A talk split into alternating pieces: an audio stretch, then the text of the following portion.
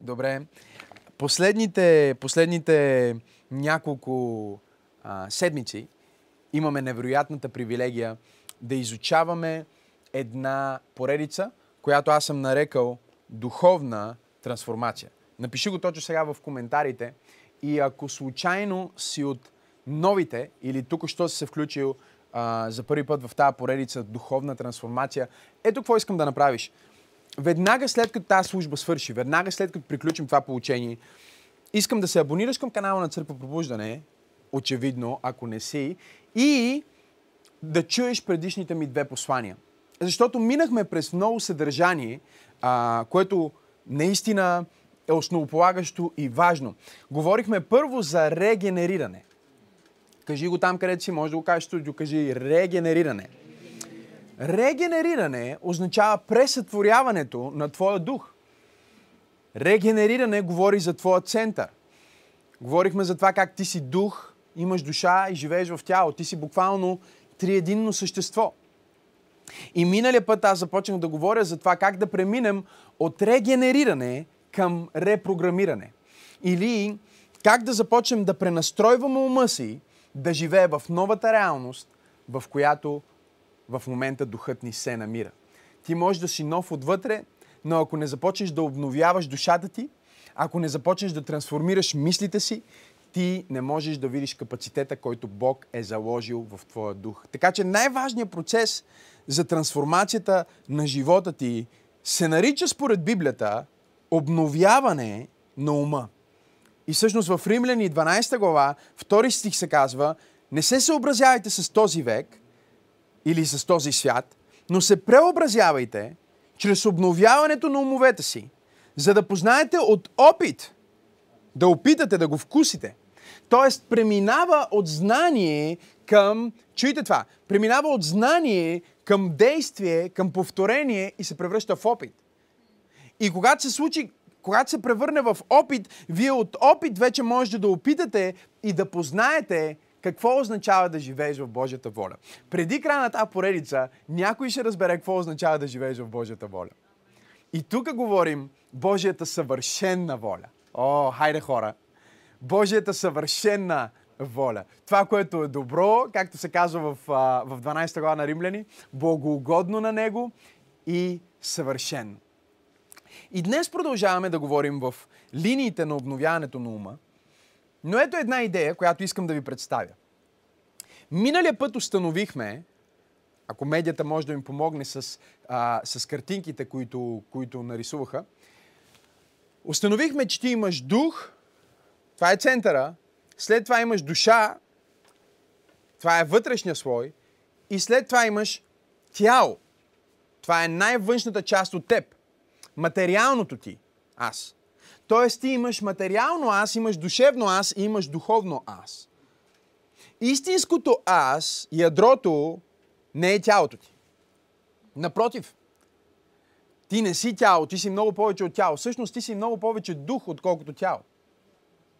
Но тъй като се изисква посвещение, изисква се вяра и се изисква познание, да влезнеш по-навътре в себе си и да разбереш, че ти си много повече от това как изглеждаш, от това къде си се родил, хайде хора, от това какъв пол си се родил дори, от това в какви обстоятелства си израснал, има много повече капацитет, има много повече сила, особено когато си пресътворен, когато си пресъздаден, когато си Божие дете.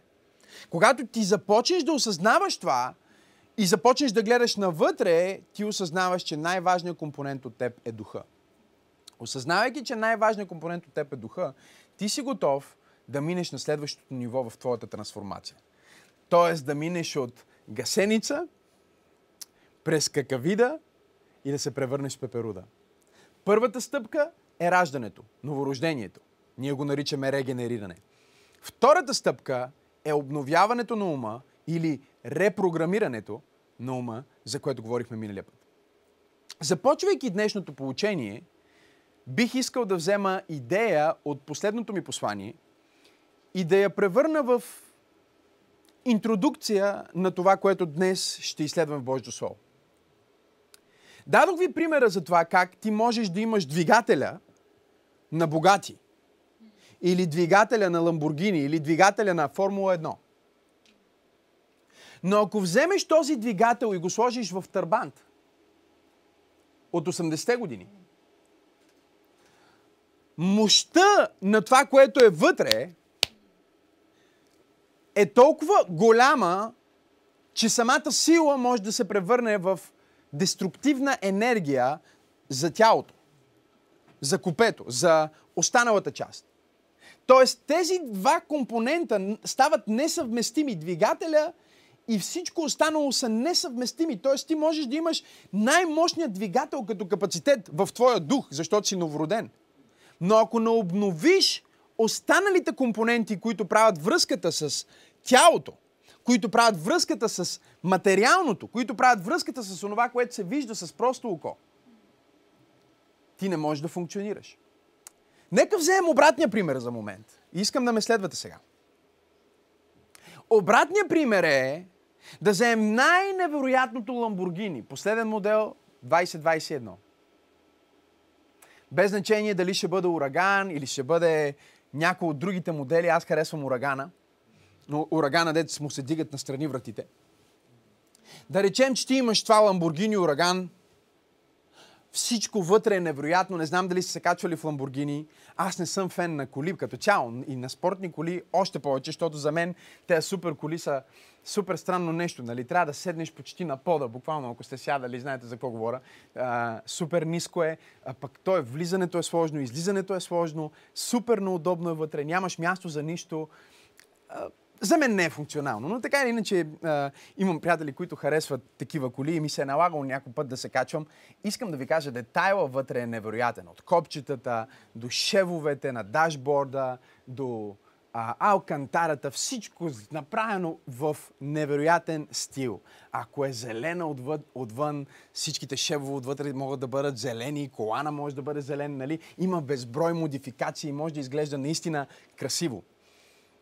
Представете си обаче това невероятно Ламбургини, последен модел, всичко е велико. Вадиме двигателя и слагаме двигателя на търбант. Някои от вас се смеят. Няма как да работи. Свръх духовният човек има регенериране, но тъй като няма репрограмиране, живота му се разрушава недуховният човек или материалиста има всички външни неща. Шевовете са там, къщата е там, всичко изглежда добре, но е абсолютно празен и нещастен отвътре. И процеса на трансформация всъщност е процеса на интегриране и процеса на апгрейд, в който вървим заедно през тази поредица, в който вътрешното и външното започват да си приличат. Хайде хора! в който състоянието на твоя дух започва да се превежда в състояние на твоята душа и ще отиде една стъпка по-далече, защото ще трябва да кулминираме в това. Готови ли сте? Ето в какво ще кулминираме. Ще мина от духа ти през душата ти и ще удари тялото ти. Тоест ти ще бъдеш здрав в духа ти, здрав в душата ти и ще станеш здрав и в тялото ти. Ти няма да бъдеш само здрав отвътре духовно и също време да бъдеш мизерен емоционално и да мислиш загубеняшки мисли. Ти няма да бъдеш а, човек, който изглежда страхотно отвън, има всичко материално и постига успех в света, но е провален по отношение на вечността и няма никакво взаимоотношение с Бог. Няма нищо, което зарежда душата и духът му, а всичко се е превърнало в материя. Ти ще бъдеш човек, който ще вземе духовното и ще го материализира посредством, чуйте това, обновяването на ума. Ключа към разширяването на манифестирането на духовния капацитет, който носиш, е обновяването на твоя ум или твоята душа. И миналия път си говорихме за това как ти имаш три ума. Ти имаш ума на твоето тяло, който наричаме мозък. Имаш ума на твоята душа. И ние наричаме този ум съзнание. И имаш ума на твоя дух, който се нарича съвест. Много хора го наричат интуиция, не е неправилно. Може да го наречем съвест, може да го наречем интуиция, начина по който някой учен би го нарекал много често е подсъзнание. Тоест, това, което се е автоматизирало и се е превърнало в идентитет за теб, е твоето самосъзнание и твоето подсъзнание. В момента ти седиш и слушаш това послание. И сърцето ти работи благодарение на това подсъзнание. Всички животоподдържащи процеси, които тялото ти извършва, хилядите вдишвания и издишвания, които ще направиш днес, в които организмът ти ще вземе кислород от средата, в която се намираш и ще зареди абсолютно всяка от трилионите клетки, които съществуват в твоето тяло. Без да знаеш как, без да го обмисляш, без да размишляваш за това, без да заповядваш на главата ти да го направи, абсолютно подсъзнателно. Това се случва. Защо? Защото когато нещо мине от, чуйте когато нещо мине от информация към преживяване и се превърне в съзнание, става мъдрост. И когато стане мъдрост, се превръща в идентичност. Какво ако има начин? И според Библията има начин и днес ще говорим за това. Да вземем дадена истина, да вземем дадена реалност, да вземем дадено бъдеще, да вземем дадена визия, която Бог ти е дал. И да я преведем от ума на тялото към ума на душата, към ума на духа и да се превърне в автоматизирана идентичност, която носиш. Това е силно. Посредством мисли ти трансформираш твоята реалност. И животите ни са едни и същи, животите ни не се променят и не се трансформират, основно заради мислите, които имам. Пляснах се по главата, когато прочетох, че имаш между 60 и 70 хиляди мисли на ден и 90% от тия мисли са едни и същи. И ти искаш трансформация, искаш промяна в живота ти, но първото нещо, което трябва да се промени, за да се промени живота ти, е да се променят мислите ти. И бих искал да ви заведа днес в Божието Слово, в Евангелието според Лука. Евангелието според Лука. Пета глава и ще стъпим на една от любимите ми истории в Библията и със сигурност любимата история на всеки проповедник, за да извадим мъдростта и откровението, което Бог има за нас в тази трета част на поредицата Духовна трансформация. Четем от пета глава на Евангелието според Матей, 25 стих до 34. И там се казва така. И една жена, която бе имала кръвотечение 12 години. Искам да подчертаеш, бе имала. Говори за състояние. След това казва, и беше много пострадала от мнозина лекари. Пострадала от мнозина, подчертай го. Среда. И след това се казва, и беше пропиляла целия си имот, без да види никаква полза. Почертай си, беше пропиляла и си запиши думата фокус. Без да види никаква полза, а напротив, беше станала по-зле. Почертай си, беше станала по-зле. И напиши резултат. И като чу за Исус един ден, дойде между народа. Почертай си чу за Исус дойде измежду народа изотзад и се допря до дрехата му. Почертай си, допря се до дрехата му. Защото си казваше, почертай се, казваше, ако само се допра до дрехата му, ще оздравея. И когато пипна дрехата му, на часа прекъсна кръвотечението й. И тя усети в тялото си, почертай си, усети в тялото си, че е изцелена от болестта си. И веднага Исус като усети в себе си, че е излязла от него сила, обърна се сред народа и каза, кой се допря до дрехите ми? И учениците му казаха, Господ, поводяваш. Ти виждаш, че народът те притиска от всяка страна. Има толкова много хора около тебе, те не ти пипат дрехите, те се блъскат в тебе – и ти казваш, кой ще допря до мен? И той казва, не, не, не. Той се озърташе, за да види, чуйте, тази, която бе сторила това. Почертайте си, тя бе сторила това. Много рядко в Библията имаме ситуации, в които някой е направил нещо на Исус. И той не знае какво е. И не знае кой е. А жената оплашена, продължава Божието Слово и казва, и разтреперена, като знаеше станалото с нея. Знаете ли какво казва Лука? М- Лука го казва последния начин. Лука казва, като осъзна, че не може да остане в безизвестност. Като осъзна, че не може да остане в тайна случилото се с нея. Дойде и падна пред него и му каза цялата истина.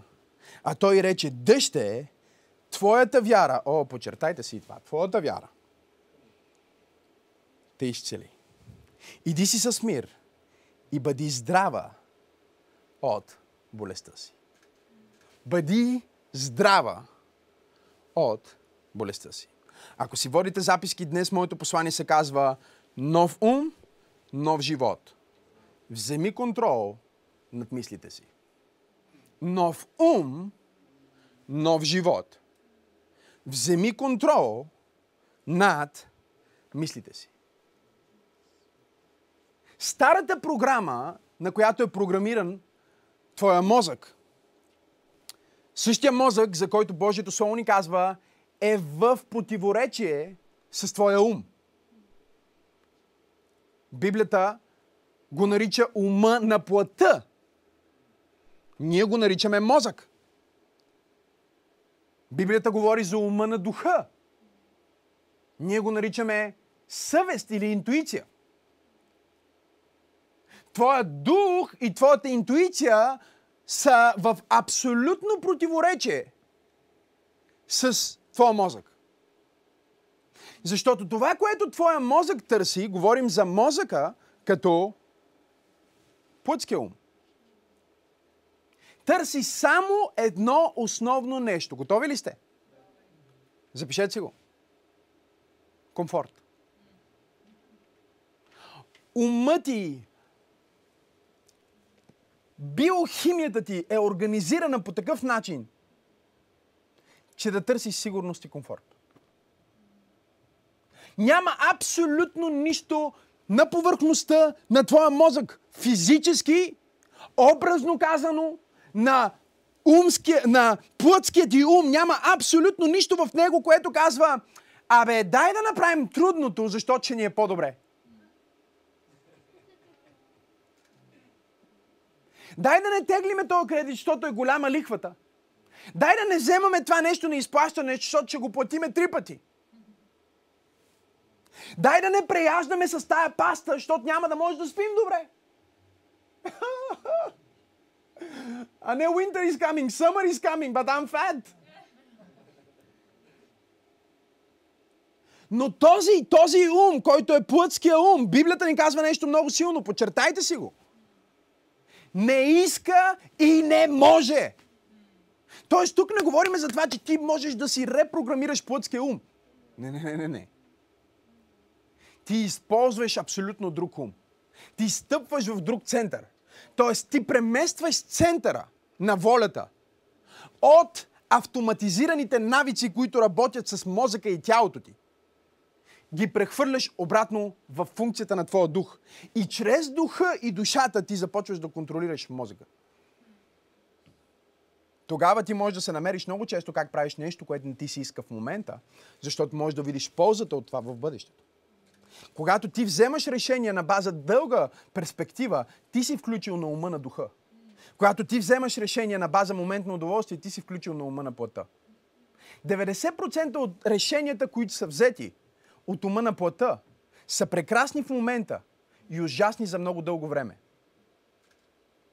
И 90% от решенията, които са взети от ума на духа, са неприятни в момента и след известно време стават прекрасни.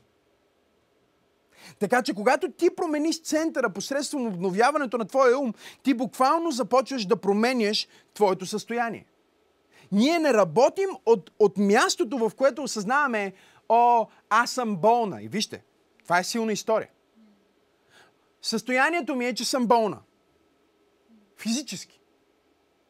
Тази физическа болест започва да завзема повече и повече и повече от живота ми. До момент, в който идентичността на тази жена е отнета от нейното физическо състояние. В Библията има много жени, които са споменати. Имаме Мария Магдалена, имаме Мария, майката на Господ Исус Христос. Имаме други жени, които му помагаха по име. Но тази жена се е сраснала толкова много със своето физическо състояние, че е наречена жената с кръвотечението. С други думи, когато ти използваш твоите физически, плътски, абсолютно материални способности, принадлежности и активи, за да разрешиш своите физически, материални проблеми, ти не можеш да ги разрешиш. Защото твоите проблеми, които са от материално естество, се разрешават само с душевна сила. И твоите проблеми, които са от душевно естество, се разрешават само чрез духовна сила. И твоите проблеми, които са от духовно естество, се разрешават само посредством помазанието на някой, който оперира в друго ниво на духовна сила. Нека да го обясня. На нивото, на което си, не можеш да разрешиш проблема, който имаш. Единственият начин да разрешиш навика, който имаш, не знам дали има хора днес в студиото, е да отидеш на друго ниво, на което този навик не е част от твоя идентитет. Докато ти си разведената, О, Боже мой, аз се опитвам да проповядвам. Докато ти все още си жената с кръвотечението, докато ти все още си сина на еди кой си проваление, докато ти все още си бившия престъпник, дори докато все още си бившия наркоман, дори докато все още си бившия пушач, има области на твоето тяло, които винаги ще искат да се върнат към това. И всичко, което трябва да се случи, е да попаднеш в правилната среда, където нещо ти подсказва, обратно те връща и създава асоциация към старото ти аз и изведнъж старото ти аз възкръсва за нов живот. Нека да го иллюстрирам, защото много от вас ще се намерят в тази иллюстрация. Справил си се с нещо и си го надраснал, докато изведнъж не си на мястото, на което този проблем се е родил, с хората, с които този проблем се е родил. И в момента, в който ти си на мястото с хората и се случи определена активност, изведнъж ти се връщаш обратно 10 години назад в нещо, което не ти се е случвало в продължение на 10 години. Защо? Защото има среда, която отключва старото ти аз. И докато християните се опитват да заключат старото си аз в някой гардероб, да казват това бях аз преди Исус Христос, да, да казват това е старото ми аз, аз съм бивш наркоман, аз съм бивш еди какво си, ти всъщност си заключил старото ти аз в този гардероб и си дал ключовете на твоята среда. И всеки път, в който в твоята среда има нещо, което ти подсказва определено поведение, ти отново ще се върнеш към старото си аз. Единственият начин е да имаш промяна на идентичност. Но промяната на идентичността не може да се случи с разрешаване на проблема отвън навътре. Имам проблем, ще отида на лекар. Какво е това? Ще дам контрола на някой, за да ня... някой да ми помогне, някой да поема отговорността за моят проблем. Фокуса ми отива на там. И колкото повече на фокуса и отива на там, на там отива енергията. И чуй, на където насочиш фокуса ти, на там отива енергията ти. Така че тя си казва, сега аз физически ще се справя с физическия си проблем. Физически ще се справя с физическото си състояние. Без да осъзнава, че ти не можеш да използваш тялото, за да спасиш тялото. Душата спасява тялото. Духа спасява душата. И Бог спасява духа. Не знам дали проповядвам в правилната църква. Мисля, че след последното послание, което проповядвах миналата неделя, има много хора, които просто си казаха, те проповед не ги разбирам, ще изчакам просто да направя някоя поредица, която е по-разбираема. Не! Запиши си това, което ти казвам, защото живот ти ще бъде трансформиран от тази, тази истина. Само душата ти може да помогне на тялото ти. Не може да си помогне с тялото да се справи с тялото. Винаги отиваш в по-висок ум, за да се справиш с по-ниш проблем. Не можеш да го биеш на това ниво. Нека да го покажа в Божието Слово, защото а, някои от вас имат нужда от стих, за да повярват, че това, което казвам, наистина е библейско. Което не е проблем, защото аз обичам Божието Слово. Второ Коринтияни, 10 глава. От 3 до 5 стих четем в Божието Слово и там се казва така. Защото ако и да живеем в плът, сменете думата плът с тяло. Не воюваме. Чуйте. Ако и да живеем в плът, по плът не воюваме. С други думи, ние не се справяме с естествените си проблеми, използвайки естествения ум. Чуйте това нещо. Казва, ако и да живеем по път, по път не воюваме, защото оръжията, с които воюваме, кара, масанта, лабара, иди Кристи, простете ми, просто трябваше да го кажа това, не са физически, не са плътски, чуйте, но чрез Бога са силни за събаряне на крепости. И тук Старите проповедници спират и започват да говорят за духовно воюване, за крепости в небесни места, за това как като се молиме падат крепостите. И аз вярвам, че има крепости, както Ефесяни казва, и тронове, има духовно воюване. Но нека да ви кажа, че това духовно воюване, за което Библията говори в този стих, няма нищо общо с небесата, има общо с главата няма нищо общо с небесата, а има общо с главата. Небесата не можеш да ги контролираш, но главата ти може да я контролираш. Не дай да прехвърляш отговорността за нещото, на което Бог ти е дал контрол на някой друг. Никога под никакви обстоятелства. Вижте какво се казва. Казва, по плът не воюваме. Какво правим обаче? Събаряме какво? Помисли и всичко, което се издига високо против познаването на Бога. И пленяваме всеки разум да се покорява на Исус Христос. С други думи, апостол Павел казва, аз съм апостол Павел – Регенериран съм чрез Божията сила. Имам нов дух, имам призив, имам съдба, огромен капацитет. Ще напиша една трета от Новия Завет, ще промена света, проповедите ми ще се проповядват докато свят светува, защото не са по човешка мъдрост, а са дадени по откровение. И същия апостол Павел казва, аз се боря всеки Божи ден с нещо, което е в главата ми, което се издига като крепост, която крепост, забележете, се изправя срещу познаването на Бога. С други думи, има нещо в главата ми, което ми пречи да познавам Бога. Има нещо в главата ми, което ми пречи да реализирам капацитета, който Бог ми е дал. И тук въпросът става, пасторе, какво е това нещо?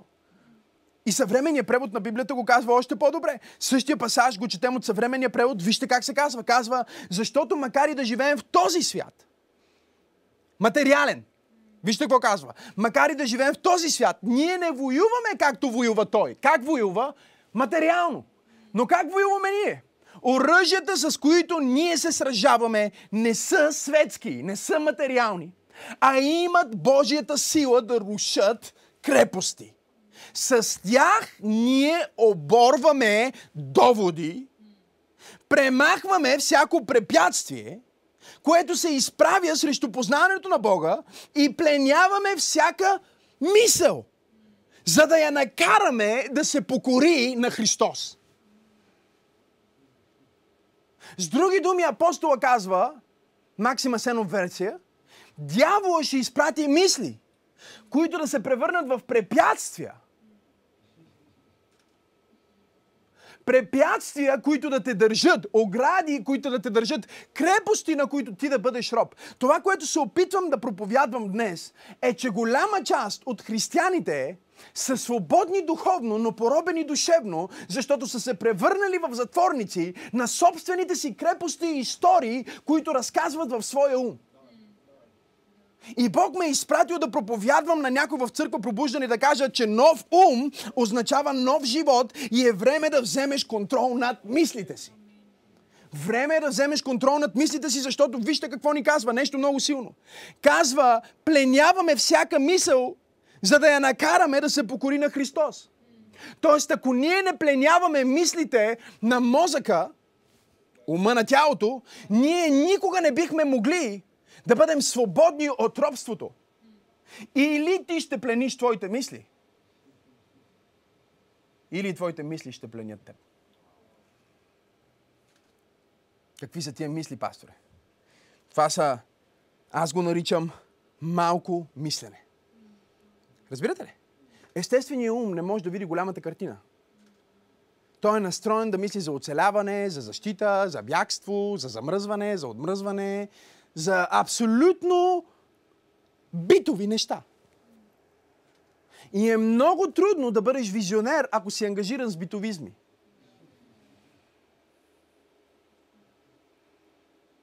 Но това малко мислене, добрата новина е, готови ли сте хора?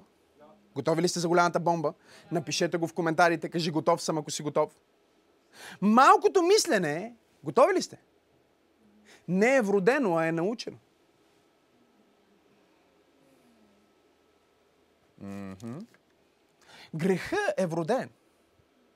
Но малкото мислене не е вродено, а е научено. Забележете, че малкото мислене не съществува в което и да е малко дете. Говорили ли сте с деца? Наскоро говорих с един от лидерите в църквата. И те ми разказваха, казват, пасторе, отиваме в този шоурум, защото ни трябва голям автомобил, имаме повече деца и отиваме да гледаме този автомобил. И сме там просто за да гледаме. И взехме дъщеричката ни, която е на 7, не, глупости, 5, а, за да, нали, да седне буквално на някой от столчетата и да преценим дали е окей. Okay. Да проверим колата, защото търсим семейна кола. И отиват с детето и влизат в шоурума и детето задава въпроса. Чуйте това. Ние сме дошли да си вземем кола ли? Майки казва, да, търсим си кола. Страхотно, тази ми харесва, нека да я вземем.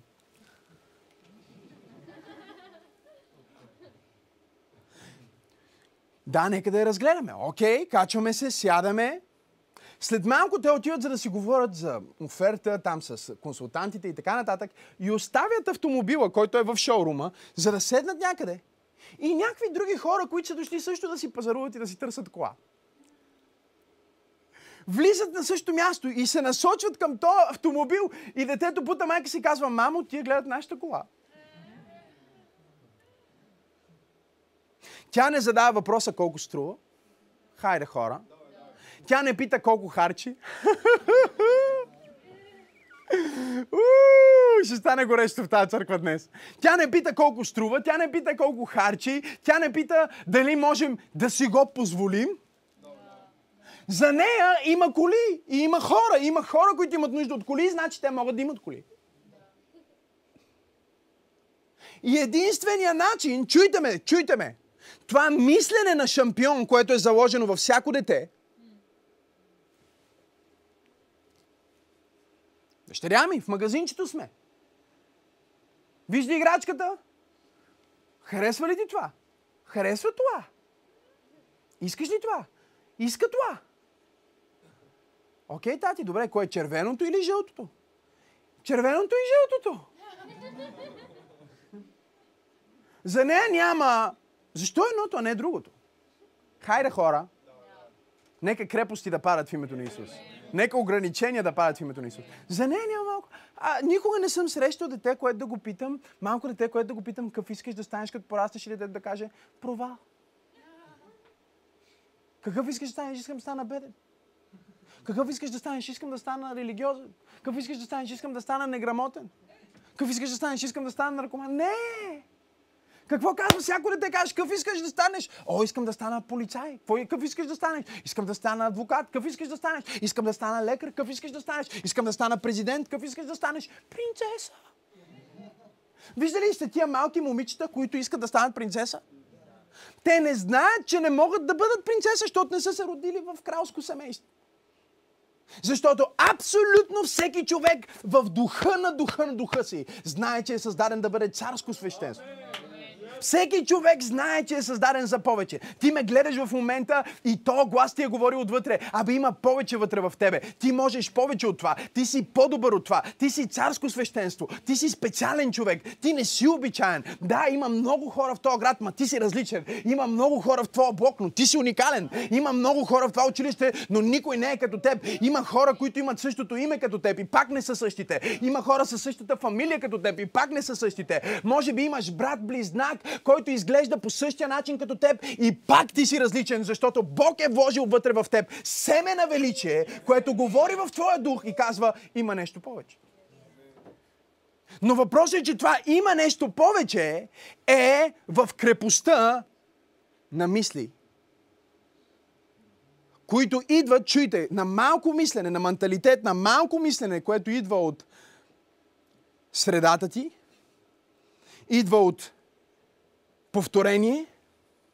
О, Боже, това е силно. И идва от преживяване. Никой не знае, че виж, няма момиченца, които си мислят, че не могат да бъдат принцеса, докато тати не им обясни че ти не можеш тати да бъдеш принцеса, защото не си родена в кралско семейство. Ние живеем тук, в Люлин 5, аз съм таксиджия. Може да бъдеш таксиджийка.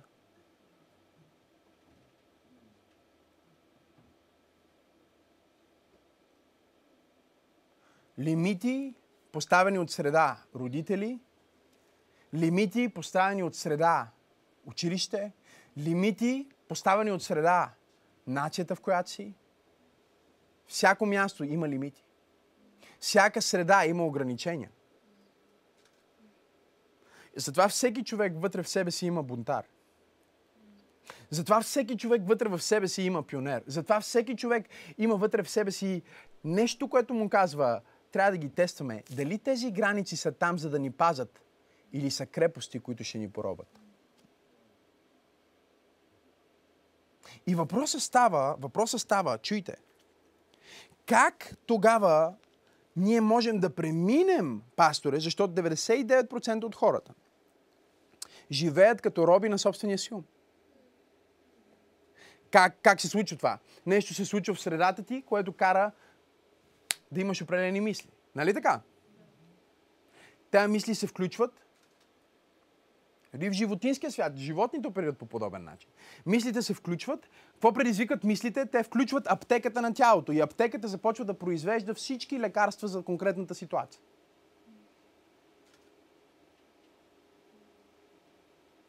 Адреналин, кортизол, увеличаваме стреса, увеличаваме този хормон, увеличаваме другия хормон. Защо?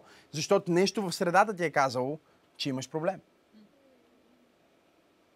Сега, на някакво ниво това преживяване е заложено от Бог, защото всеки път, когато ти имаш такава заплаха и такава ситуация, се отключва един капацитет в теб, който преди това е бил заключен. Тоест, колкото и да е ужасно да бъдеш предизвикан, ти имаш нужда да бъдеш предизвикан, за да отидеш на следващото ниво и да осъзнаеш, че имаш повече. Аз не знаех колко бързо мога да бягам, докато ме подгони гутница. Когато ме подгони тая гутница, чуйте ме, аз започнах да тичам с скорост, която дори не знаех, че имам такъв капацитет, че е възможно физически аз да бягам толкова бързо.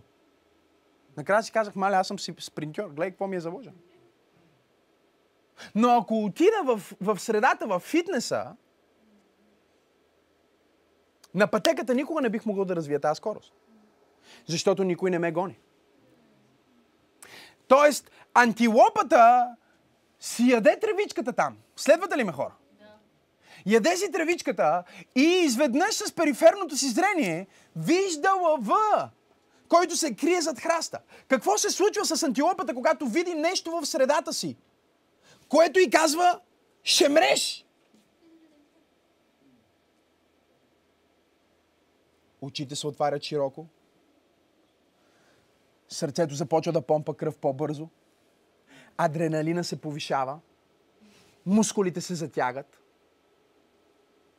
и започва да бяга по-бързо от всякога. Бяга за живота си. Тоест, ти виждаш нещо в средата ти. О, Боже мой, това е силно. Това, което виждаш в средата ти, отключва мислите в главата ти. Мислите в главата ти предизвикат хормоните в тялото ти. И хормоните в тялото ти накрая се превръщат в състояние. Ние наричаме това състояние напрежение, стрес, притеснение. Знаете ли каква е фундаменталната разлика обаче между антилопата и човека? Разликата е, че когато няма лъв в гората, антилопата излиза от стреса, започва да си яде тревата, като че никога не е била преследвана. До следващия път, в който се появи хищник. Поради духа, който Бог е заложил в човека, човека е единственото същество на планета Земя, което може само с мислите си да създаде среда, като че има лъв, да се притеснява за неща, които ги няма в материалното, защото ги има в главата си. И така преди три дни си се скарал с нея, обаче още си стресира. Ако беше антилопа, до сега ще да си ядеш трава и всичко да е окей. Но поне си човек. С твоя ум ти насочваш твоя фокус и твоя фокус създава история. И тая история в повторение се превръща в идентичност. Тоест, един път те засичат и когато те засекат, това е нещо в твоята среда, което предизвиква какво? Гняв. Какво се случва, когато се разгневиш? Имаш свежа доза кортизол, адреналин ти се повишава, сърцето ти започва да бие по-бързо, ставаш напрегнат. Докато гневът те пусне, докато не се случи нещо друго в средата ти. И проблема, когато ти не контролираш отклика на твоето тяло, защото не контролираш мислите, които мислиш, е, че твоята естествена тенденция ще бъде да мислиш за неща, които са отвъд твоя контрол, които не можеш да контролираш и които те изморяват. И няма същество на планетата Земя, което може да бъде в ускорен пулс, с екстра доза стрес, адреналин и кортизол 24 часа, 7 дни в седмицата и да не развие някаква болест.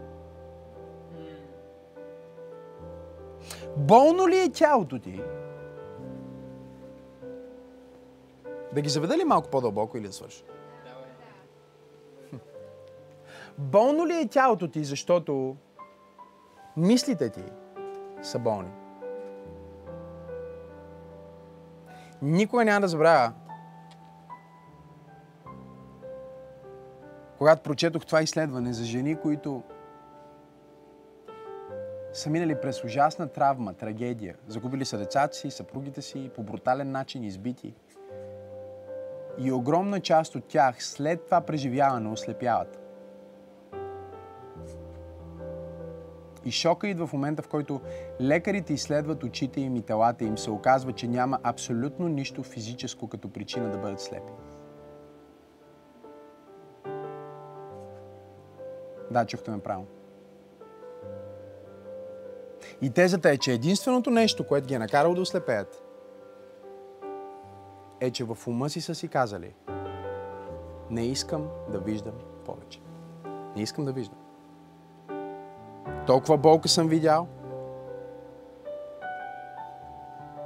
Възможно ли е това, което Библията казва, че ако тялото ти е болно, тялото ти също, че ако духът ти е болен, тялото ти също може да се разболее? Възможно ли е науката всъщност да доказва в момента? Че когато ти си слушал твърде кофти неща и си си казал, не искам да чувам повече, обиди. Мозъкът е изпратил подсъзнателно сигнал да слуха ти, че може да не чуваш, нямаш нужда от това.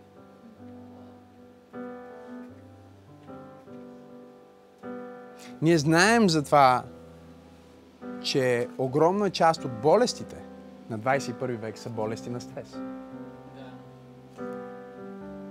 Какво е стреса, пасторе? Стрес е състояние, в което... Готови ли сте за бомби или? Ума на твоето тяло, който наричаме мозък, който анализира средата ти, и ума на твоята душа, който наричаме съзнание, който се занимава с емоциите ти, влизат в един цикъл, в който очите ти казват, има опасност, тялото ти пуска конкретните хормони, усещайки емоцията, ти си потвърждаваш, че наистина има опасност. Даваш това потвърждение на мозъка ти. Мозъкът ти пуска още повече. Усещаш го още по-силно. Потвърждаваш го още по-силно. И се движиш в цикъл. Знаете ли как се нарича този цикъл, който тук що ви обясних? Паник атаки. Това е което се случва, когато един човек има паник атака. Нещо в средата му отключва мисъл, мисълта отключва биохимията, биохимията му потвърждава за съществуването на проблем, макар и да няма такъв. И този цикъл го води в криза, в която накрая човек се чувства като че ще умре.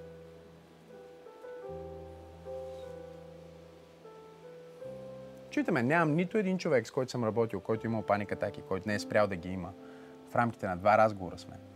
Аз разбирам за какво говоря. Не само духовно.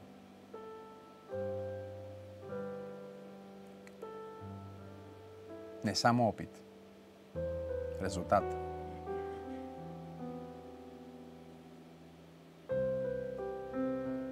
Така че твоето състояние физически, като настроение, от какво идва?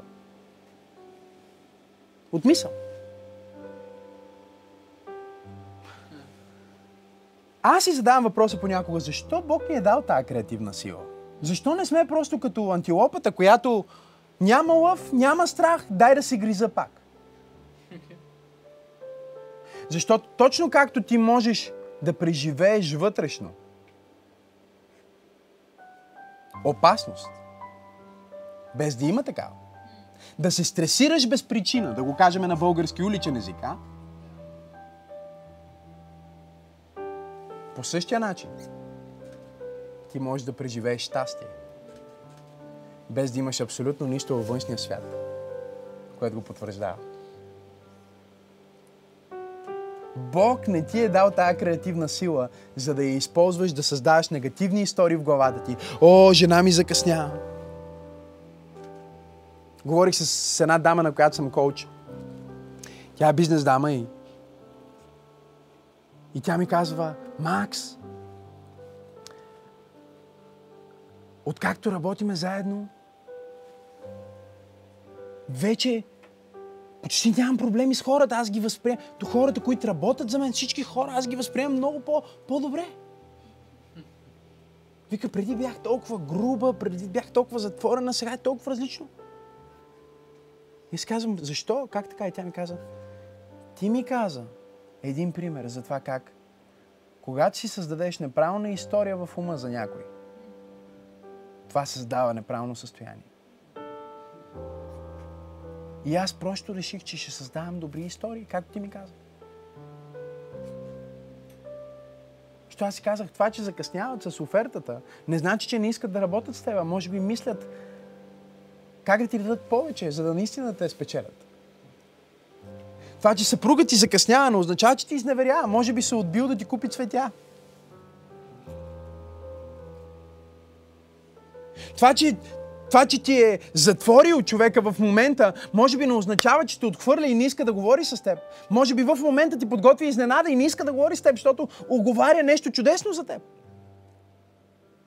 Тоест, средата е тълкувана посредством ума на плътта или ума на духа. И в момента, в който ти минеш в ума на духа, ума на духа, Библията казва, е какво? Мир и живот. Ума на плътта е какво? Смърт и страх. Тоест, когато ти си в естественият ти отклик е, ти виждаш нещо в средата ти и веднага го тълкуваш негативно. Когато ти си в духовният ти ум, ти виждаш нещо в средата ти и веднага го тълкуваш позитивно. Ти решаваш тълкуването. Но помни, че каквото и да е тълкуването, което правиш пак и пак и пак и пак, средата заедно с повторение се превръща в преживяване. И преживяването, повторено достатъчно много пъти, се превръща в идентичност. Как да го променя тогава, пастор? Какво да направя? Как, как да се справя? Вижте го, защото то е описано във вашите Библия, е описано едно след друго, след второ, след трето. Всичко е написано. Готови ли сте? Погледнете същата история. Тя, тя е просто перфектно подредена. Имаме една жена, която е имала кръвотечение 12 години. нейното състояние, чуйте ме, се е превърнало в нейна идентичност. Тя не винаги е била. Тя е била преди това човек, но сега вече не е човек. Сега е жената с кръвотечението. Проблема и се е превърнал в нейната идентичност. Нейното състояние е станало идентичност. Виждаш ли, когато ти се ядосаш един път, защото те засичат, два пъти, защото те засичат, три пъти, защото те засичат, знаеш ли какво се случва всъщност? Той гняв преминава от ума, който е ума на тялото ти, наречен мозък, в ума на душата ти, който се нарича съзнание и отива в ума на духа ти, който се нарича съвест и се превръща в твоя идентичност. И сега, когато ти си го правил достатъчно дъл- дълго пъти, дори не мислиш, някой те засича и ти дори не мислиш да се ядосаш, ти не си в контрол, ти имаш това, което наричаме автоматизирана реакция –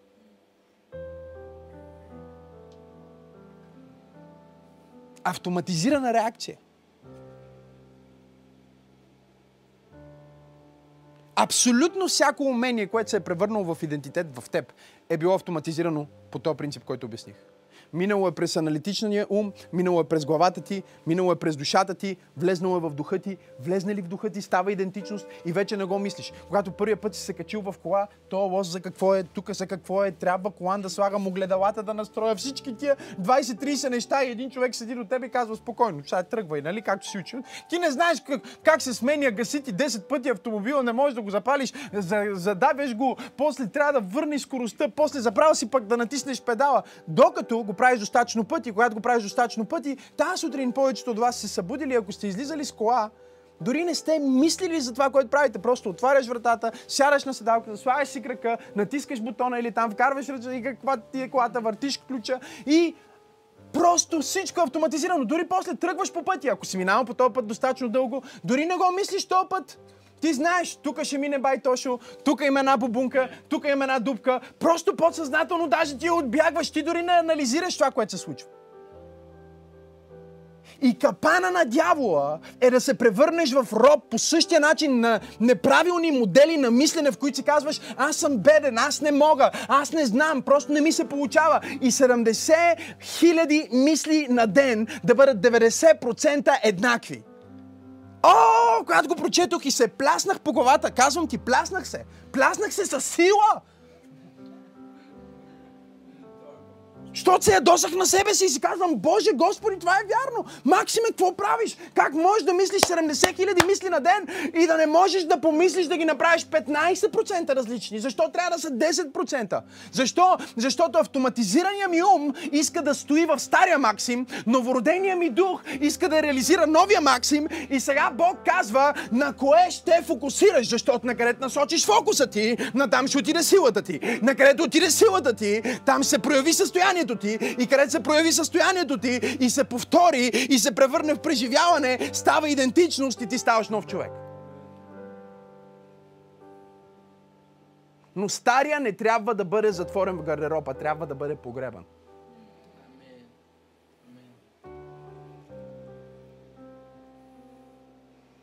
Хм?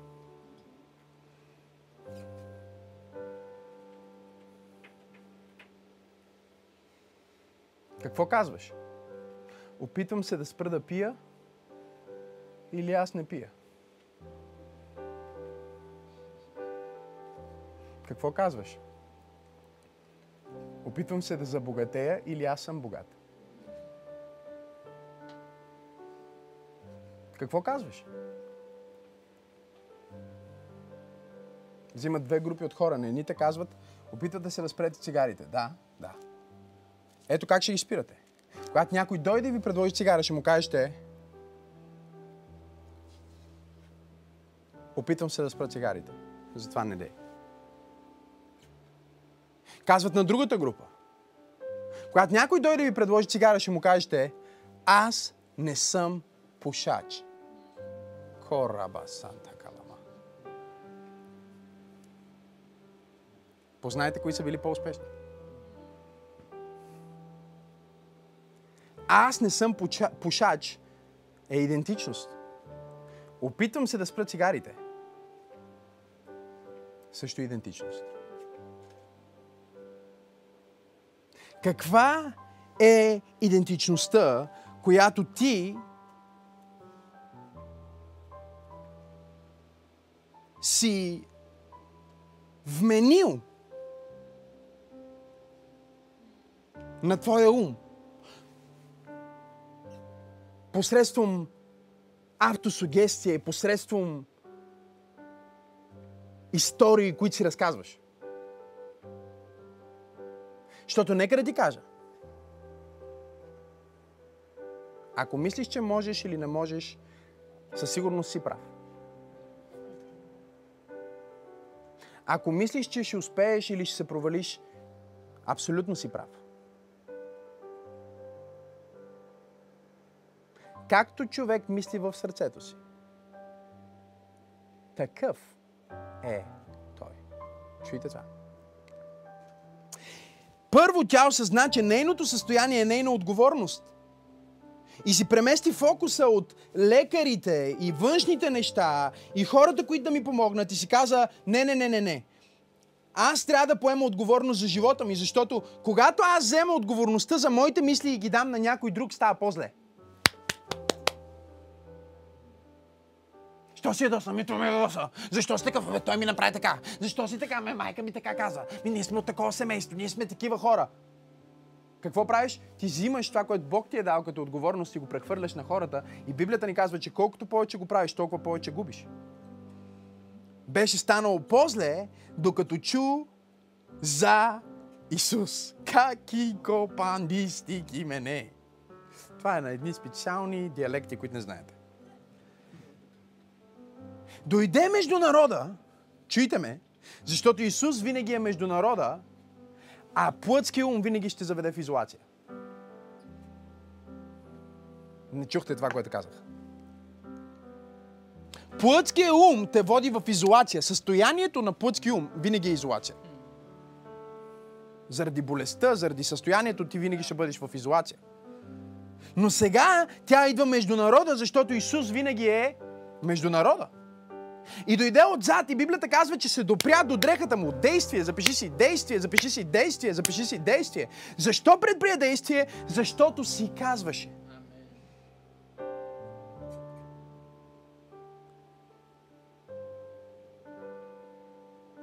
Разбирате ли? Автосугестия. Тя си внушава на себе си. Не знам дали проповядвам в правната църква или може би съм в някаква кръста църква.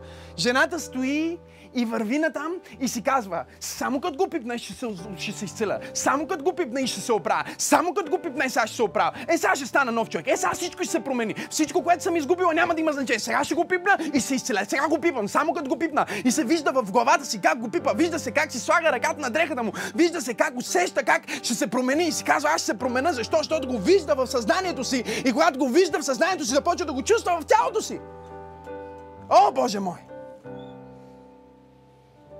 И Библията ни казва, тя се хвана, чуйте ме, защо? Защото си казваше. Само да се допра до дрехата му и ще оздравея. И на часа прекъсна кръвотечението й. И тя усети в тялото си, че се е изцелила от болестта си.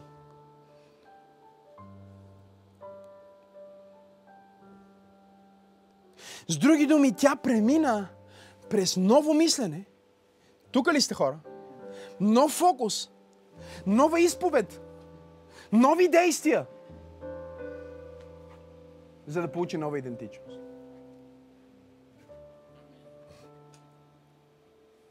За да станеш човека, който Бог ти е казал, че ще бъдеш, трябва да минеш по нов път. Трябва да срещнеш нови хора, да мислиш нови мисли, да кажеш нови думи за Бог, да кажеш нови думи за себе си, да кажеш нови думи за хората и да предприемеш нови действия. Действията, които си предприел до сега, са те довели до тук. Ти си резултат на последните 5 години от живота ти. В момента ти решаваш и казваш, аз ще променя моите мисли, аз ще променя моите думи, аз ще променя това, което си казвам и аз ще имам различен резултат. Тя си казваше в себе си, аз ще бъда различна, аз ще се променя. И тук става силно. Исус се огледа и каза, кой ме пипна, кой ме пипна, кой ме пипна, кой ме пипна. А хората се блъскат в него и той даже не казва, кой ме пипна. Знаете ли какво казва? Кой се допря до дрехата ми? И апостол Петър, аз така си го представям, му хвана, хвана му дрехата.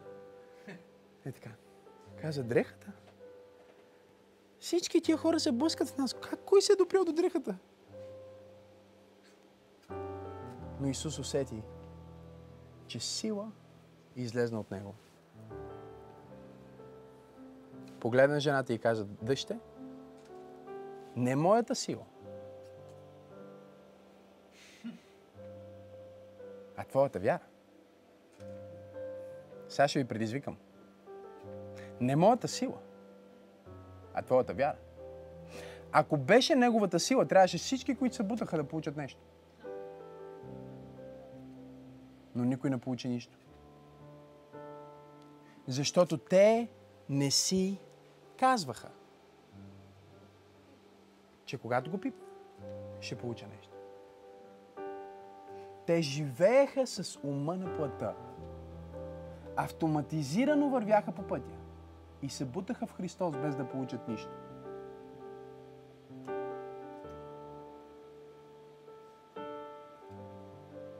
Единственият, който получи трансформация на живота си, бе жената, която си казваше и бе в съзнание. Разбирате ли, че ние трябва да минем от знание в съзнание, в интуиция? Какво ще стане, когато ти започнеш да действаш, като че си този човек, който виждаш? И разбира се, хората веднага казват, пасторе, това, което казваш е страхотно, обаче как да го направя практически, защото когато съм на високо и погледна, ми се отключва паника таката. Или когато видя някой да ми звъни, непознат номер, ми се отключва паника таката. Каквото и да е било преживяването. Или когато еди какво се случи, аз го свързвам веднага с нещо. Много хора дори не знаят с какво го свързват, защото не са в съзнание.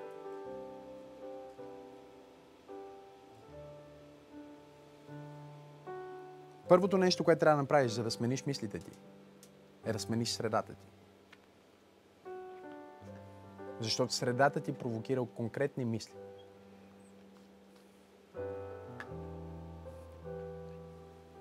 Това е най-големият проблем, когато се молиш и нямаш конкретно място, на което се молиш.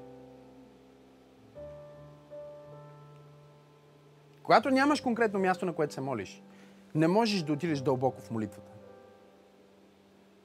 Защото ти свързваш духа на мястото с нещо тотално различно. Някои хора се опитват да се молят там, където ядат, на същия стол.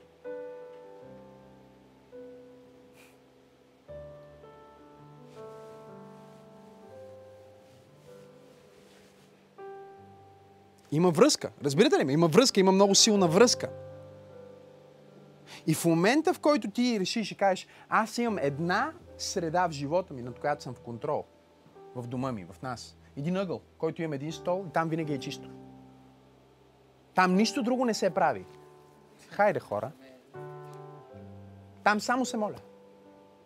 Искам да ти кажа, че само когато, когато го правиш известно време на този стол, твоето, твоето молитвено време, след един месец само ще поглеждаш стола и ще искаш да се молиш. Защото ти вече си сложил нещо в средата ти, което подкрепя новата ти идентичност. Разбирате ли? Защото докато умът ти, ума на тялото, на плътта е много силен, същевременно е много мързелив. И ти трябва да използваш този мързъл в твоя полза. Ако има нещо вас, което не искаш да го ядеш, вземи един висок стол и качи, та, качи та, този шоколад или тия бомбони ги качи на високо. Шансовете да вземеш пак стола, да отидеш да ги свалиш, са много малки. Сега, освен ако не си абсолютен червоугодник, тогава правим изключение за теб. Но за повечето хора на планетата Земя имаме когнитивно предразположение да кажем не, не, не, не. Това е твърде трудно, твърде тежко, ще го за някой друг път. Какво ми казваш, пасторе?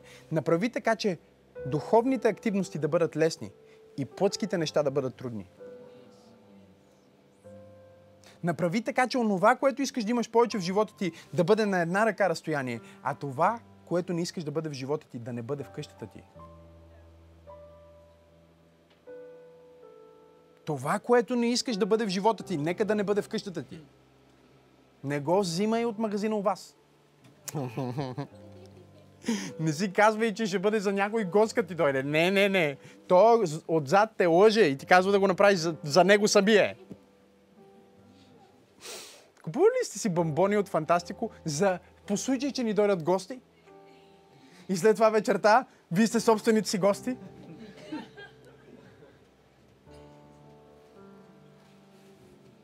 Среда, номер две. И свършвам, свършвам, защото имам четири неща, времето ми свърши.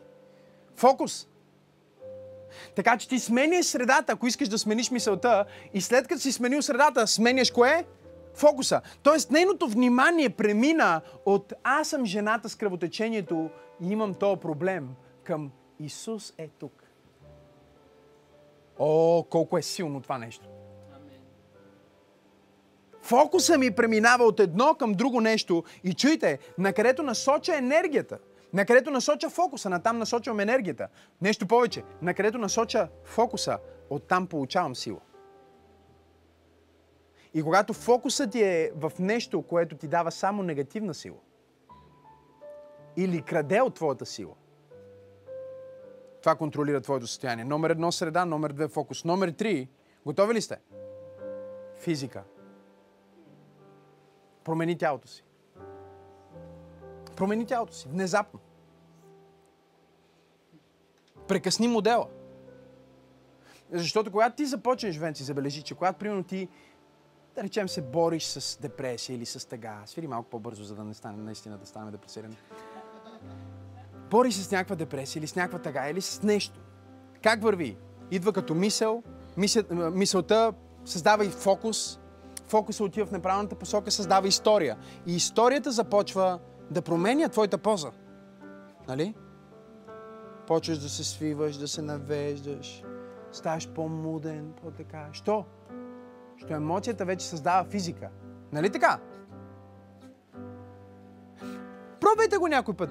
Пуснете си проповедта на някой пастор, спрете звука и разберете каква енергия носи. Въобще дали има такава. А, наскоро, без да искам, си пуснах някаква моя проповед без звук. И изглеждаше така. Си викам, той изглежда като психично болен, но ми харесва. По-добре е живо куче, отколкото мъртъв лъв. Той човек има фокус, той човек има енергия, той човек има страст. Защо? Защото физиката ми го показва. Това, което хората не разбират, е, че физиката ти показва, но също така физиката ти подсказва как да се чувстваш.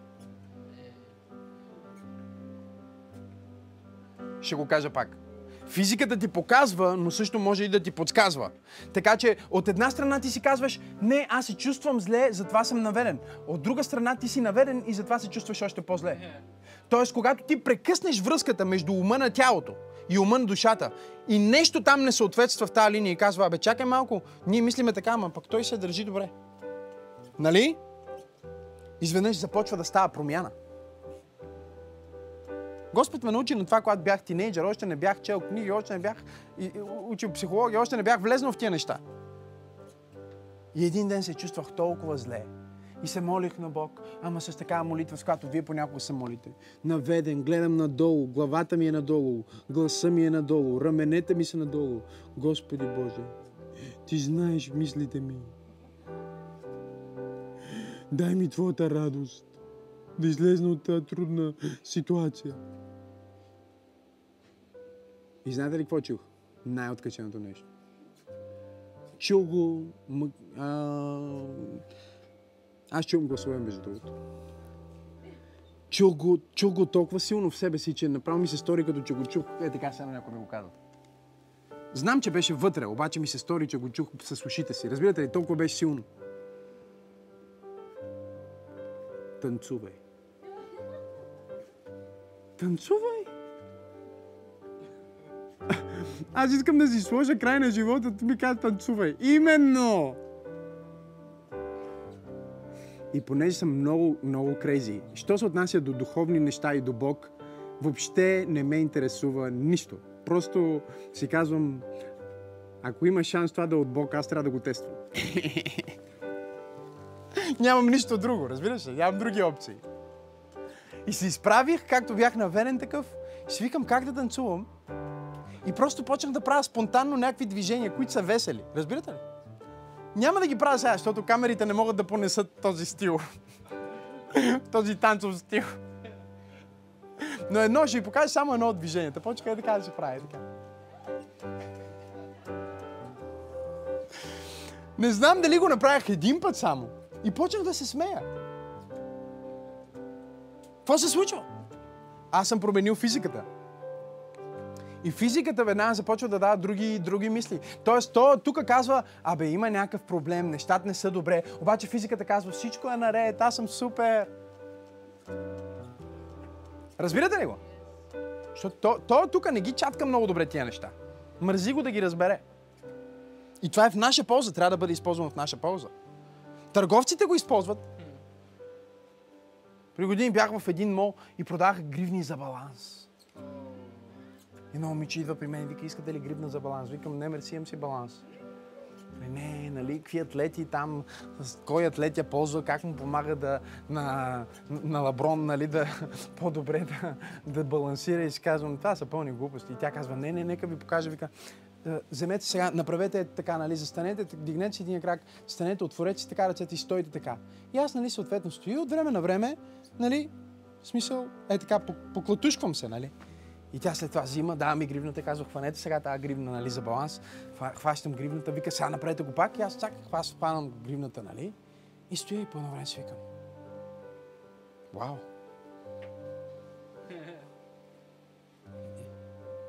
Нали стоя така и си. Мале. И тогава си викам, не. Всъщност, тая поза лъже мозъка ми, че съм се хванал за нещо.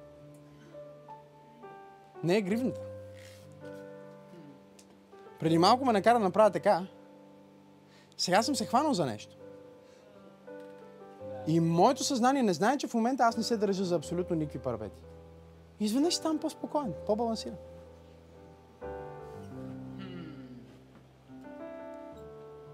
Сега, много християни дори не размишляват за това каква е тяхната физиология всеки ден. Как върват, как се движат, как говорят. Как... Тие неща въобще не ги мислят, защото според тях това са някакви физически неща, които нямат нищо общо с, с духовното, но имат общо с душата ти, имат общо с състоянието на духа ти също, защото когато ти си зле физически, ти ставаш зле душевно и когато си зле душевно е много трудно да си добре духовно. И сега ще разбера, че те от вас, които са живели под нисък покрив, никога няма да искат да приемат това послание, защото си казват, а, не, няма нужда, ние, какви са тия неща, какви са, какво ще се пъчиме, ще се усмихваме, пак ще танцуваме, ние сме духовни хора, ние сме зрели хора. И все пак най-духовният човек и най-зрелият цар и най-великият цар танцува. И все пак Божието Слово ни казва в Софония, че Бог ще дойде и ще се възрадва върху тебе с танци. Бог ще те покрие с крилете си и ще се възрадва върху тебе с танци. Всяка сутрин, когато стана, аз имам нещо физическо, което правя, просто за да се развеселя.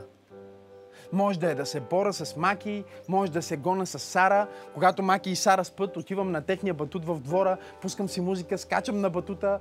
Понякога комшите ме гледат и казват, Айде, то откачи тотално, нали? Голям мъж, гледай го, нали, как скача на батут. О, скачам и си пея, и се смея, и ми е весело, защото когато весело сърце прави засмяно лице, ойде, хайде хора, весело сърце, изцелява костите. Тук ли сте хора? Веселото сърце прави засмяно лице, веселото сърце изцелява костите. Веселото сърце е благотворно лекарство, а унилият дух Преведено Максима Сенов превод. Води до артрит. Абсолютно. Аз не съм виждал хепи хора с артрит. Мисля, че трябва да се изследват тия неща.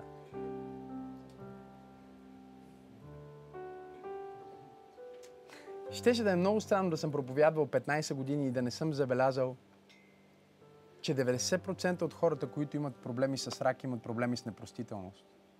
90% проблема от хората, които имат проблеми с костите си, са негативни. 90% от хората, които губят косата си, през цялото време, през живота си са говорили колко не си харесват косата им, не им е хубаво косата.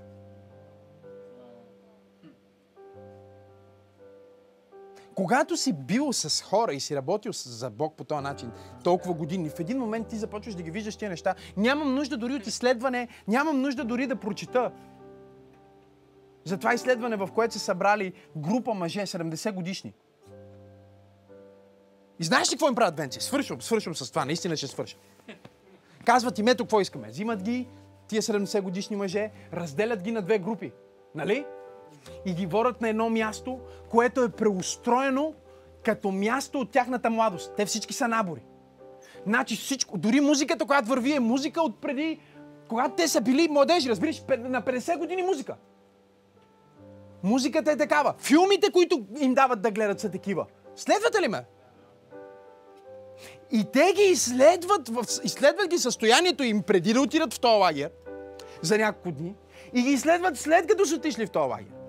И учените са шокирани, защото тия хора буквално се подмладояват. Къде е уловката обаче? Има едни, една група, една от групите имат невероятен резултат. Говориме дори някои от хормоните им, които са били в дисбаланс, са се балансирали. За, за една седмица. Каква е ловката обаче? На едната група им казват, живейте, представете си, че сте назад във времето, че сте пак млади и нали живейте така. На другата група им казват, задължаваме ви да правите неща, които сте правили като млади както сте се веселяли, както сте танцували, каквото сте правили. Резултатът им е хипер мега по-различен. Знаеш ли що? Заради това, което до сега обяснях. Усмихни се. Усмихни се широко. Направи така. Стой така известно време и се опитай да се чувствай зле. Депресирай се, не, наистина искам да се усмихнеш широко. Да направиш така и да кажеш, аз съм депресиран.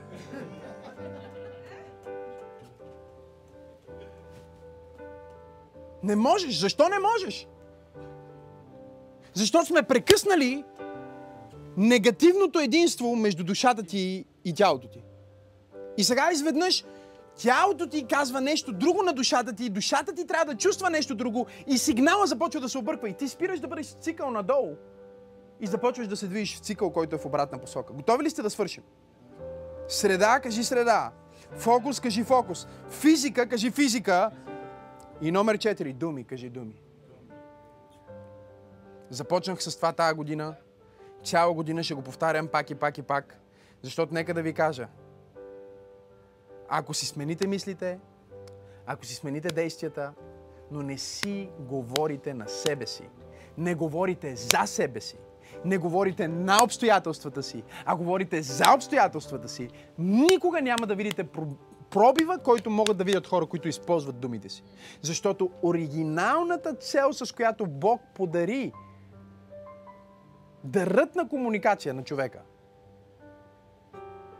дарът на думи, не бе предимно за да общуваме един с друг, а бе за да създаваме реалности. Първият път, когато ние виждаме Бог да казва нещо, не беше думи и комуникация за общение, а бяха думи и комуникация за сътворение.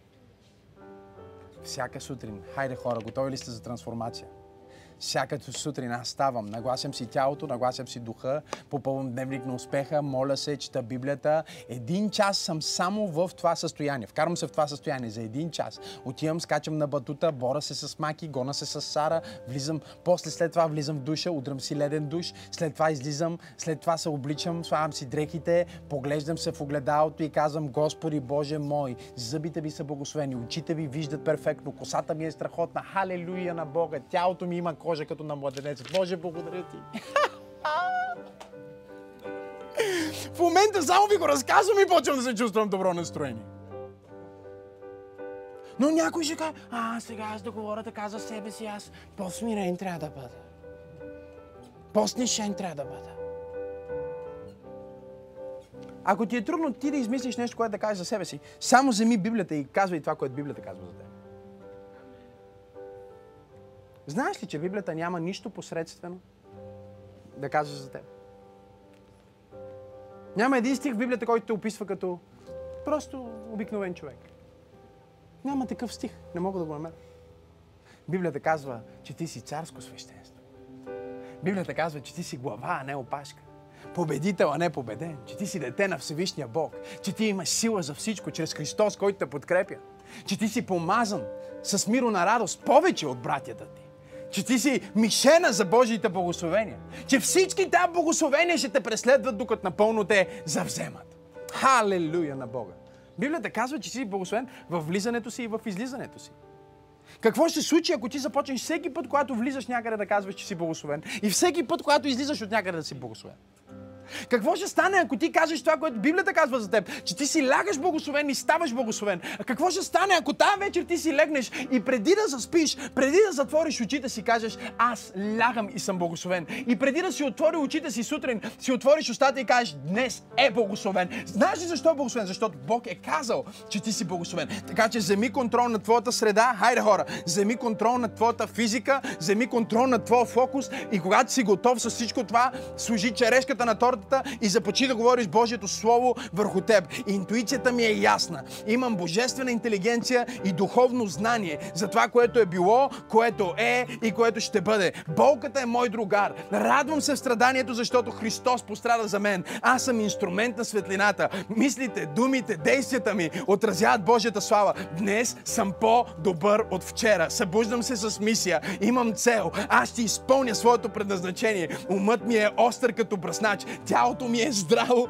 душата ми е задоволена, аз съм в съзнание за всяка божествена възможност, която ми се предоставя. Нито едно благословение няма да ме пропусне. Аз обичам човечеството, вярвам най-доброто за всички хора и се посвещавам да открия съкровището във всеки един. Аз започвам там, където всички други се отказват. Раздавам се на Макс. Аз съм вярващ и никога не се предавам. Днес светът ще стане различен.